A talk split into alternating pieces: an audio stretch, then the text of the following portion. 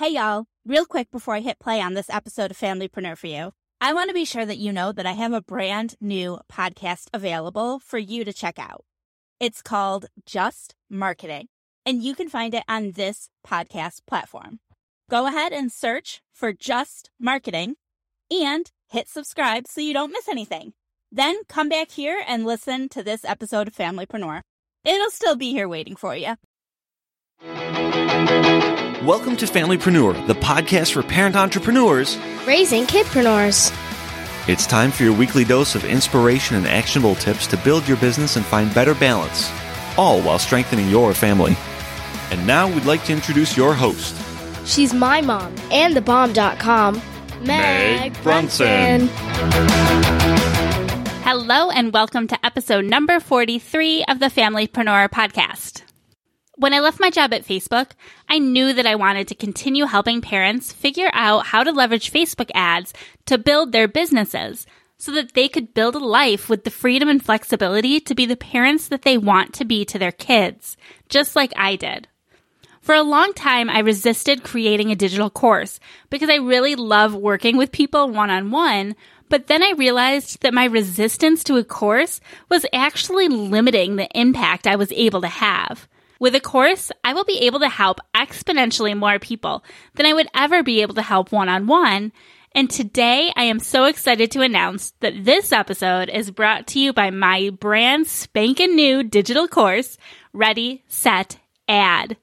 The course is launching real soon, and when you enroll, you're going to learn everything that you need to know to run Facebook ads that consistently put your message in front of the people who want and need your product or service. And most importantly, ads that make you money. So visit ReadySetAd.com to learn more today. But don't delay because we are launching really soon. So go ahead, hit pause, go visit ReadySetAd.com. And then hop back here. We'll be waiting for you. Now let's meet today's guest. He has climbed mountains, run over 50 miles a day in swamps filled with snakes and alligators, has lived out of his car, has rollerbladed and surfed through hurricanes, but his biggest adventure has been fatherhood. He's a connoisseur of experiences, a husband, a father, an adventurer, a best-selling author, an ultra-marathoner, lifestyle physical therapist, and a legacy coach who helps growth-minded married men live happier, more connected, and more fulfilled lives through immersive coaching programs that guide them to show up powerfully in their marriage, their health, their business, and in creating a purposeful legacy. But for those moms listening, definitely stick around because this all applies to you too. He is the creator of the Cleanse and Renewal Program, the Modern Man Virtual Summit, and the RICH Rich Man Experience, as well as the co-owner of Cruise Country Fitness and Physical Therapy with his wife, Christian. Let's meet Armando Cruz. Hi, Armando. Thank you so much for joining me today. It's my pleasure. Thank you for having me. I want to start by talking about legacies. I know that's where you focus your attention. So could you start by explaining what the different types of legacies are? Sure. The way I've kind of categorized legacies into two main camps, if you want to call it. You have what's called your personal legacy, and then you have your impact legacy. We all have them. Some of us create them more intentionally than others. And I think that's part of a lot of the conversation that I have. But your personal legacy is the impact that you make, or basically what you leave for the people that matter most, the people in your nucleus, your family, your friends, the people that matter most to you, how it is that, you know, that the shoulders that you leave for them to stand on, so to speak. And then you have what I call the impact legacy, where it's kind of the things that a lot of times people think about, you know, curing cancer, you know, like Steve Jobs that was able to create all of this, or Mother Teresa that was able to help all these poor people, like these big, big, big things. We all have them. The question is how long do they last, right? So to the degree that you're able to affect people in a deep way, is directly proportional to how long that legacy lasts, right? So if it's everything is very surface area, it goes very quick. But if you invest the time and help create something deeper inside each person that you touch, all of a sudden that carries for a little bit longer. Does that make sense? Yeah. So is that kind of rooted in what like your mission and vision statement would be from like a business perspective? Like your mission is what you want your legacy to be? That's a great connection there with that. So the way I see it is vision is that thing that you want to create. Your mission is essentially the actions that you'll take to create it. In other words, how you align your life to create that vision. How do you align with your values, your beliefs in order to create that vision? So I would say like the vision is the big picture while the mission is kind of the tactics used to achieve it. The systems, the steps. Right. Cool. So I know that your dad influenced you. He was a major influence in your life and in the creating of your legacy. So can you tell us a little bit about how your dad impacted you? So my father had his own company. He had a construction company. And my mother worked for a developer. And growing up, at the time, I didn't consider it a privilege, but I had the privilege of going to work with my dad in the summers in Miami with like 90% humidity, 90 plus degrees outside, mosquitoes, really working hard, digging trenches, carrying plywood, doing a lot of manual labor in very extreme conditions. I didn't love it. I knew very quickly I didn't want to do that. But what I did get was a lot of time with my father. We would train before going to work. So now he started instilling the habits that I still use today. He would say, you train while everyone else is asleep because the family is most important. So your health is very important, but don't take that time away from your family. Mm. So train while everyone's asleep and then, get your work done. So we would train in the morning, talk the entire time, and then go to work. In that case, there wasn't that much talking because I was working. He was kind of delegating and so forth. But what I realized was I was an athlete since middle school, high school, and college. And he was there for pretty much all the practices, all the games. Whenever we went away to like training camp, he would go and he could take time away. And I was like, man, I want to do that when I have kids. I want to be able to spend the time that I knew at the time. I knew at the time how special it was to have that kind of relationship with my father. Because to me, my father was my best friend growing up. And not because I was like that oddball kid that nobody liked. I got along with everyone. I was a popular kid, but I didn't trust everyone the same way I trusted my father. Like all my friends, I had great friends, but they got to certain level of trust, but the things that mattered most, there's only one person that I really trusted to give me sound advice and that one that I wanted to follow, and that was my father. So when I started realizing that, I said, I'd like to do that same thing with my kids. Because that was the other thing. I also knew that a family was for me. I was never one of these people like, I want to be a bachelor for life. I was like, no, I can't wait to get married. I love being married. My wife and I celebrate 12 years in December, and I'm excited about it. It drives me nuts when I hear people say, the ball and chain and marriage. I was like, really? Man, that's sad to me. Right. That is very sad. Like a marriage is something that's so rich, or it can be, and it's all up to you and your wife or you and your spouse, right? But if that's the way you're looking at it, that makes me sad because you're missing so much and, you're doing it wrong. That's what you feel, in all honesty. That's from little I knew that I wanted to have a family. And I knew then that I said, if my mom has to basically fight for 2 weeks to get off, and then when she is going to take a vacation, it's like she's got to get all the work that she's not going to get, for those 2 weeks, she's got to do it all before. So now she's working like 70, 80 hours before she goes on vacation.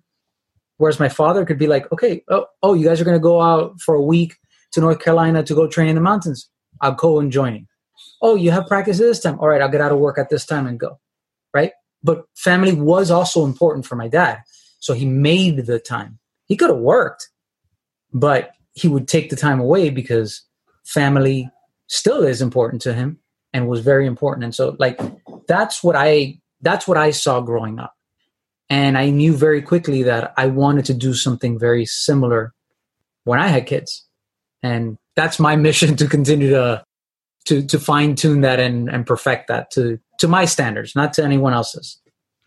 There is so much I love about that story. So I love that you acknowledged that as a kid, you weren't like, yay, I get to go do hard labor out in the sun. Like, you didn't enjoy it. And your father probably knew that. Like, he probably was aware of the fact that you didn't want to be there, but that now looking back, you see it in a different light. You're not resentful of that. Right. You know, I think a lot of us as parents, we worry about that. We worry that our kids think we work too much, but that you can, as long as you're making that effort, like your dad did, to spend time with you, that our kids probably don't look at it as harshly as we think they do, and that later in life, they'll see the benefit. So I love that part of your story, and that you touched on training.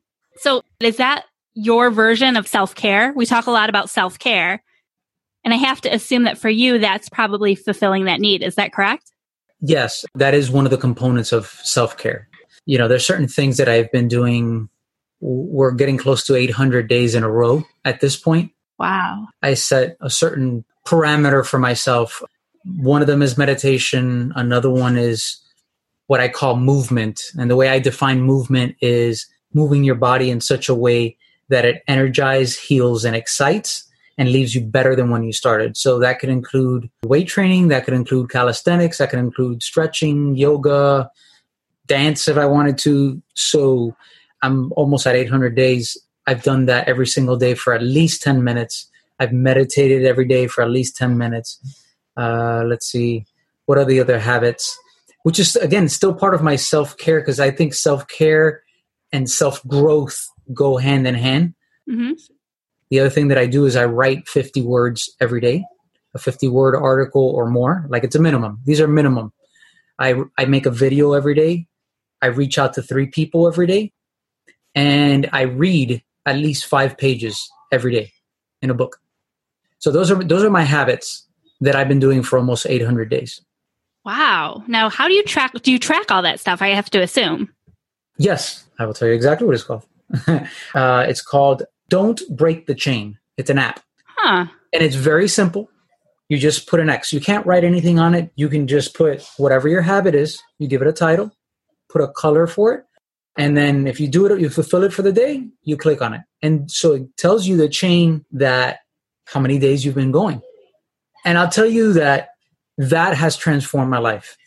That really transformed my life, right? So I have this thing called micro habits. This would fall into these micro habits. My belief is that micro habits, they form a foundation that you don't even know that you're forming. It's kind of like taking, you know, a few rocks every day and just piling them. But if you did it every day, what you'd end up with is a foundation of a house. If you got a handful of rocks and you threw them, you put them on there. It's just when you're doing it, it doesn't seem like much. So none of those on any one day means very much, except now I've been doing it for almost 800 days. And now people are like, oh, wow, that's a lot. But I'll give you an example. By nature, I am not a good writer. Let me rephrase that. It doesn't come easy to me. Mm-hmm. When I started 800 days ago, I was writing at least once a week. I've been writing a newsletter for probably over 9 years. I would send it out once a week. But other than that, I wasn't really writing, and I wanted to become a better communicator. So I set out to write a minimum of 50 words. So the one rule that I have with micro habits is you can do it on your worst day. So think about if you have the flu. Think about if you broke a leg. Think about if you have a migraine. Think about if you haven't slept. I could still complete every single one of those in such a way that I can still fulfill it. And I've had some tweaks. So I'll give you an example of how I made a tweak here. Mm-hmm. I went on a silent retreat for, it was 4 days. Oh, wow. There was no technology. There was nothing. Like I didn't speak for 4 days. I just wrote. I wrote like 80 pages worth of thoughts and notes and, you know, listening to teachings and so forth. So how was I didn't make a video during those days. So how can I honestly say, oh, you know, you checked off that box of video? Well, first of all, I set the rules for what success is. So for me, while I didn't physically shoot a video on that day, what I did do was I closed my eyes because I wasn't speaking. And I imagined myself on stage sharing a presentation with somebody. And I literally closed my eyes and I stepped on stage and I just spoke. And that was my video. It was my internal video. Okay. But part of this is the habit of every day doing it. Now, you could argue the semantics of that. For me, it works. It's my logging. That's the way I'm doing it. And for the circumstances, it works for me. In that same thing, I don't have any contact with anyone, so I couldn't call anyone. So what did I do? I wrote 3 letters to 3 different people. I didn't send it out, but I had it with me. When I left, I gave it to them. It's making the intention of being very clear of why you're doing what you're doing. So these micro habits, when you set them so that even on your worst day, you can do them, they set a baseline that you can reach success every single day, in which now you can build on that momentum. The writing, there's no way I would have written a book. I almost failed English and literature. So a year and a half into doing those 50 words is when I decided to start writing a book. If I didn't do that whole year and a half of writing every single day, I don't think I would have built up endurance and the stamina to actually be able to write a book. Does that make sense? Yeah, it does. I was going to ask you, is that how you wrote your book? Was your 50 words a day pieces of the book, or was the book a separate exercise? So the year leading up to that, no, that wasn't part of the book. When I decided to write a book, sometimes I didn't write every day on the book, but I did write every day. So yes, part of those 50 words was the book itself. I love the idea of those micro habits, changing a little bit at a time, identifying what's most important to you and having a way to track them. What I've realized is that tracking actually builds momentum and builds excitement. What's been really interesting to see is how it's affected my family. I think I was like 6 months, maybe 8 months into it, doing these habits. I remember, I'll never forget, my wife sat me down and she said, you know, you doing those habits makes me feel safer and more confident. And I was like, what do you mean? She goes, yeah, because I know that you're going to do them every day, and that brings predictability to my day. And that makes me feel safer. It makes me feel more confident about the day. Then she started doing some of that. And now my son, who's 9, I have 3 kids, a 9-year-old, a 7-year-old girl, and then a 4-year-old boy. So my 9-year-old recently decided that he wanted to start training and tracking it, and because he's heard me speak about this. Mm-hmm. And then my wife has been doing it too. So now he's like, all right, I want to do it too. He's at 43 days in a row of exercising every single day. Wow. And not because I've said it, because he did it on his own. There have been nights that he's forgotten to do it. And he told us this. He goes, you know, there's been some nights that I forgot. So he sleeps on a bunk bed. He goes, in the middle of the night when I remembered, I got out of the bunk bed and I did 30 jumping jacks. I did 30 squats, 30 push-ups, 30 sit-ups, and then I went back to bed. Right? And it's not to obsess about the exercise, but it's right. The discipline and knowing, you know what, this is important. I want to see if I can see this through. That's what excites me about it, is the simple fact that he's building these habits and building a system for success that's incremental, that, you know what, if you put in the work, you're going to notice the difference. His posture has changed. You know, I told him, I said, you don't look like a wet noodle anymore. Your shoulders are back. You're standing straighter. You look stronger.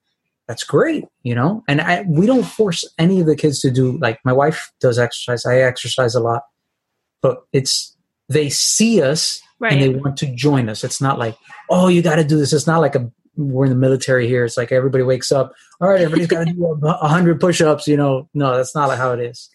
Yeah, no, our kids just want to do whatever we're doing. Like they see what we're doing, they see what we enjoy doing, and they want to copy that. I think it's great. I mean, he's seeing the endurance that he can handle, and he's going to bring those skills with him throughout life. I feel like he's going to be so much more self-confident. He's definitely very self-confident as a result of kind of the way he approaches it. Now, you mentioned the first question, like way back in the beginning, you had so much great nuggets. So I'm trying to like go back and pull out a couple of those things. You did mention your wife.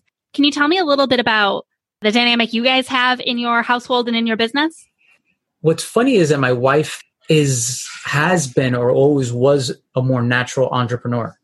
So growing up, she had, she would sell candy, and not just sell candy herself, but she would get all her brother and her brother's friends, and she would tell them, hey, if you sell this box of candies, I'll give you a candy by the end of the day.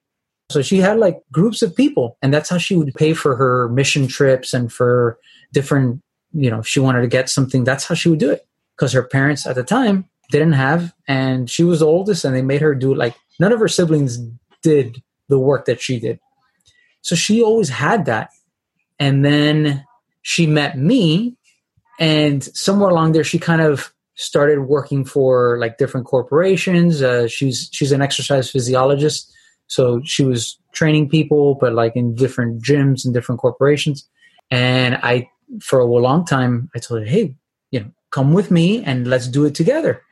Until we had our second child, she didn't do it. And when she did it, she's like, man, I don't know why I waited so long, But so for her, it takes her a lot longer to do something. I see it, I do it, but she follows through and makes sure everything gets done right. So she's a great manager. We complement each other. I'm a great starter. She's a great finisher. I'm great at coming up with new ideas. She's great at editing them. She edited my book a lot. She knows what I was trying to say when I was trying to say it. So sometimes she's like, what you wrote here is not really what you're trying to say. And I'm like, okay, how would I say that? Right. How would I say that? And she's like, oh, here, try this. And I'm like, oh yeah, that is what I was trying to say.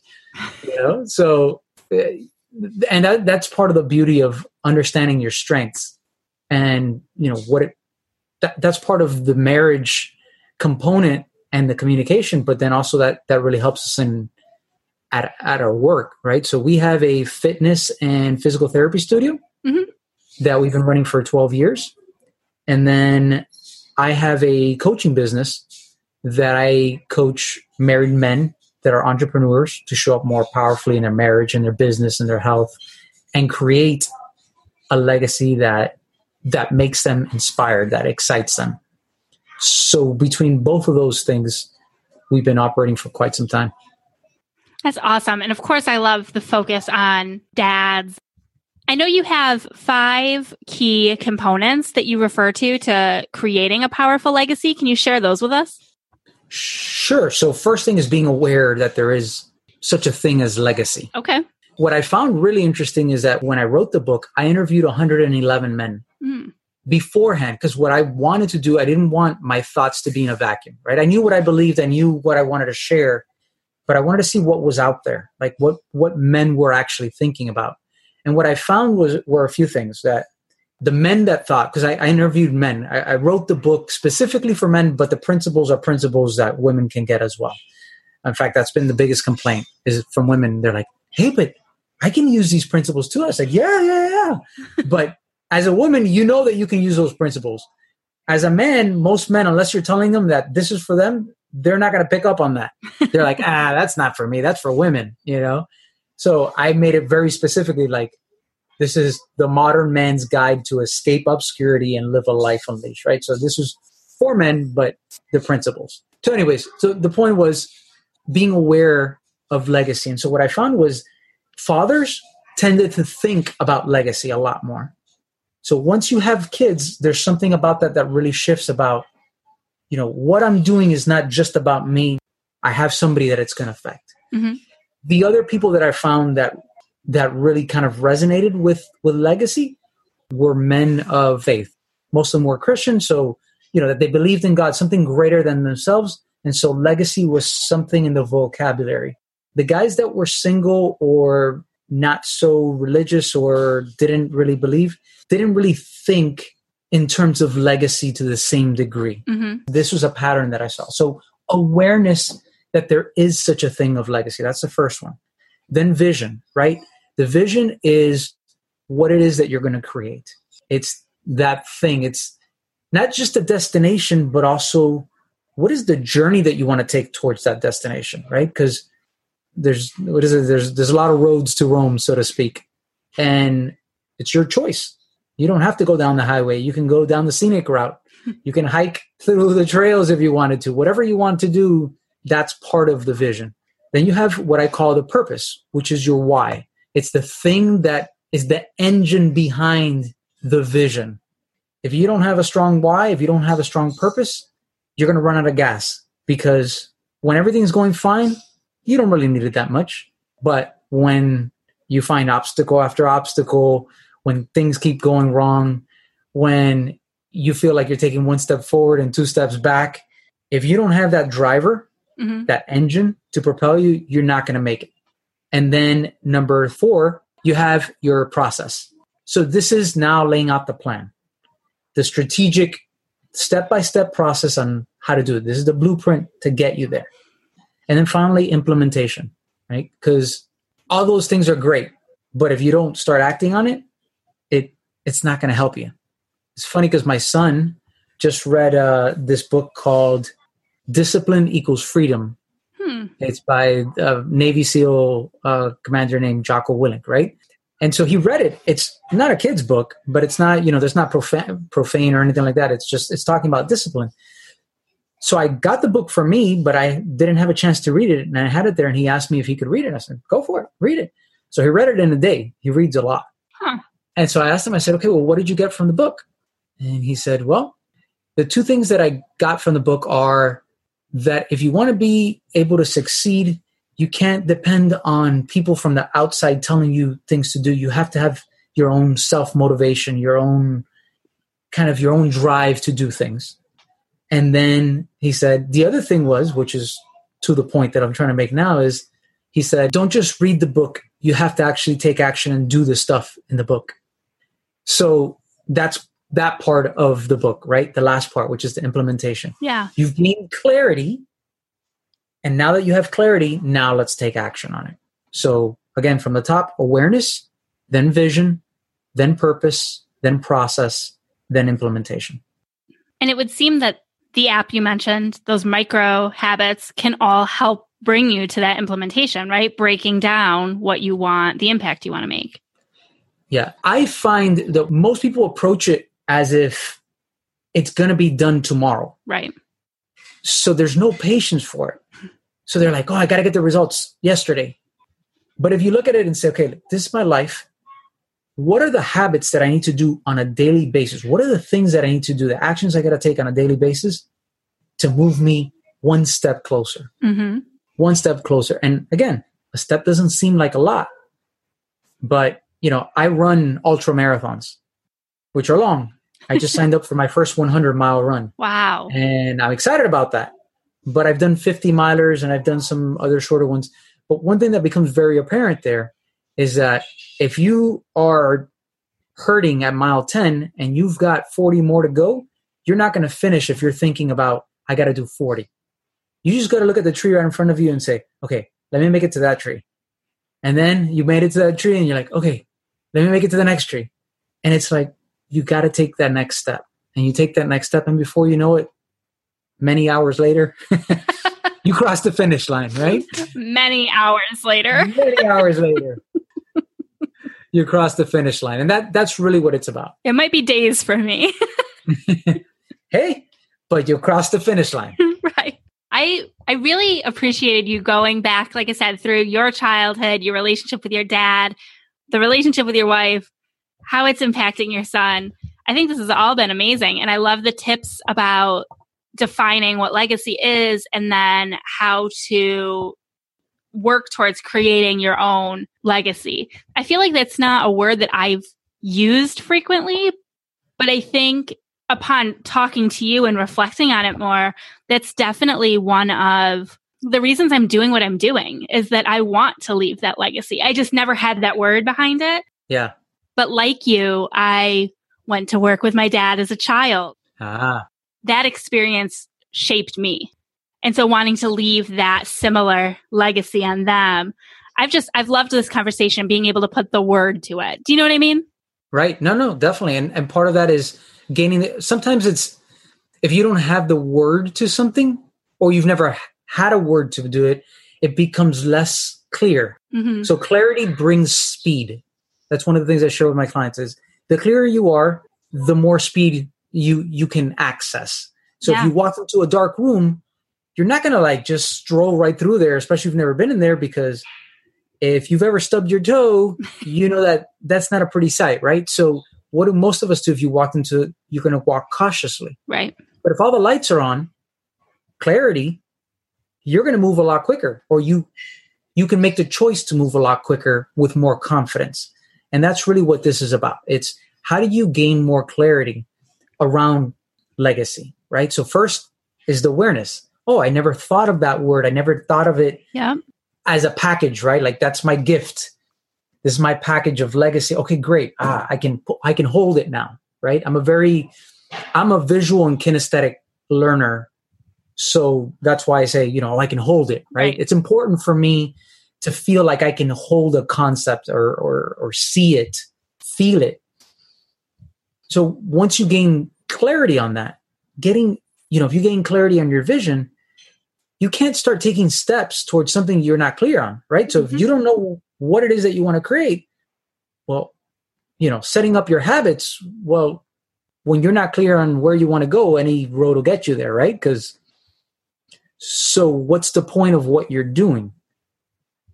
And so gain the clarity on what that vision is, why these things are important to you, and then you can create that plan to move you there in a way that excites you, not the way everybody else is doing it, in a way that excites you, right? Because we're having this conversation and there are, at this point, probably thousands, if not millions of podcasts out there, right? But yours is unique to you because you do it a certain way. You ask questions in a different way. Your focus is very different. And before you started this, I'm sure you had to think about, there's a lot of people doing podcasts, but this is the way I would like to do it. Right. These are the conversations I would like to have and I would like to share with other people like me. Yeah. I can just see how this will be able to revolutionize how you are in your home, how you show up at work, how you show up just across the board. So thank you for bringing all the value to us today. And can you share where our listeners can learn more about you, get your book, connect with you? Sure. Well, first of all, thank you for having me. It's been a blast. Thank you for the conversation. And hopefully as you're listening to this, you got value from it, but you can find me at my name, ArmandoCruz.com, and the book, you can get it on Amazon, or you can check out a little bit more information about the book as well as get the book on LegacyCodeBook.com. So you can just search for it on Amazon, or you can just go to Legacy Code Book there and it'll redirect you to the Amazon page. There's a link on there, but we have some other stuff that we're adding to that. We have our virtual book tour, synopsis, different other things. And we're going to be putting some behind the scenes video. Like I've never seen those videos of the behind the music where they kind of share the story. Well, my wife and I are in the process of creating a video of talking about writing the book and how writing the book, how was it from her end? Mm-hmm. How was it from my end? Like as a couple, where I was writing the book, but she was editing it, and how did it change our life? How did the way we look at things change? How was that process? It wasn't always great. Right. It was difficult at times. So that's one of the things we want to be putting on there. So check it out at legacycodebook.com. Yeah, and we'll put all those links in the show notes so that if somebody didn't get a chance to write them down, I know I always listen while I'm driving. So eyes on the road, and we'll put the links on the show notes so that people can find you easily. Thank you again so much for taking time out of your schedule to share some information with us. My pleasure. Thank you, Meg. You'll find all of the links mentioned, plus this week's show notes, at megbrunson.com/43. Last week, we welcomed two zany and loving grandmas, Debbie Todd, a spunky CPA, and Phyllis Mattson, an amazing theater creative, to the show. They have merged their passions to bring belly laughs and fun learning to your kids using online interactive theater that teaches positive character skills and being smart with money. Next week, we've got a mother-daughter duo that I cannot wait to introduce you to. Jennifer Moss has over 30 years of experience in database architecture, programming, and over 20 years as an internet entrepreneur. In the internet world, that's a really long time. Her flagship site, BabyNames.com, was launched in 1996 and has been heralded as one of the top parenting websites on the internet. She's appeared on CNN Headline News, MSNBC, Fox News, local stations, and a variety of radio and print media. And she actually recently launched her own podcast, The Baby Names Podcast, with her sister and co-founder, Mallory Moss Katz. Jennifer has one daughter, Miranda, whom she raised as a single mom.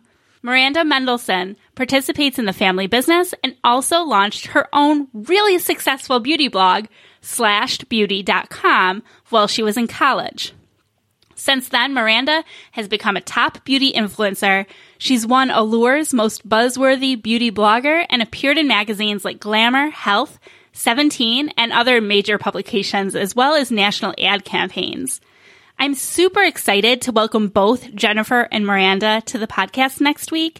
We are going to talk about both of their business ventures and what growing up in Jennifer's house looked like that molded Miranda into such a successful entrepreneur herself. It's a really exciting interview. Do not miss it. Subscribe to the podcast today. Thanks so much, guys. I hope you have an amazing week, and I will see you here next week. Bye.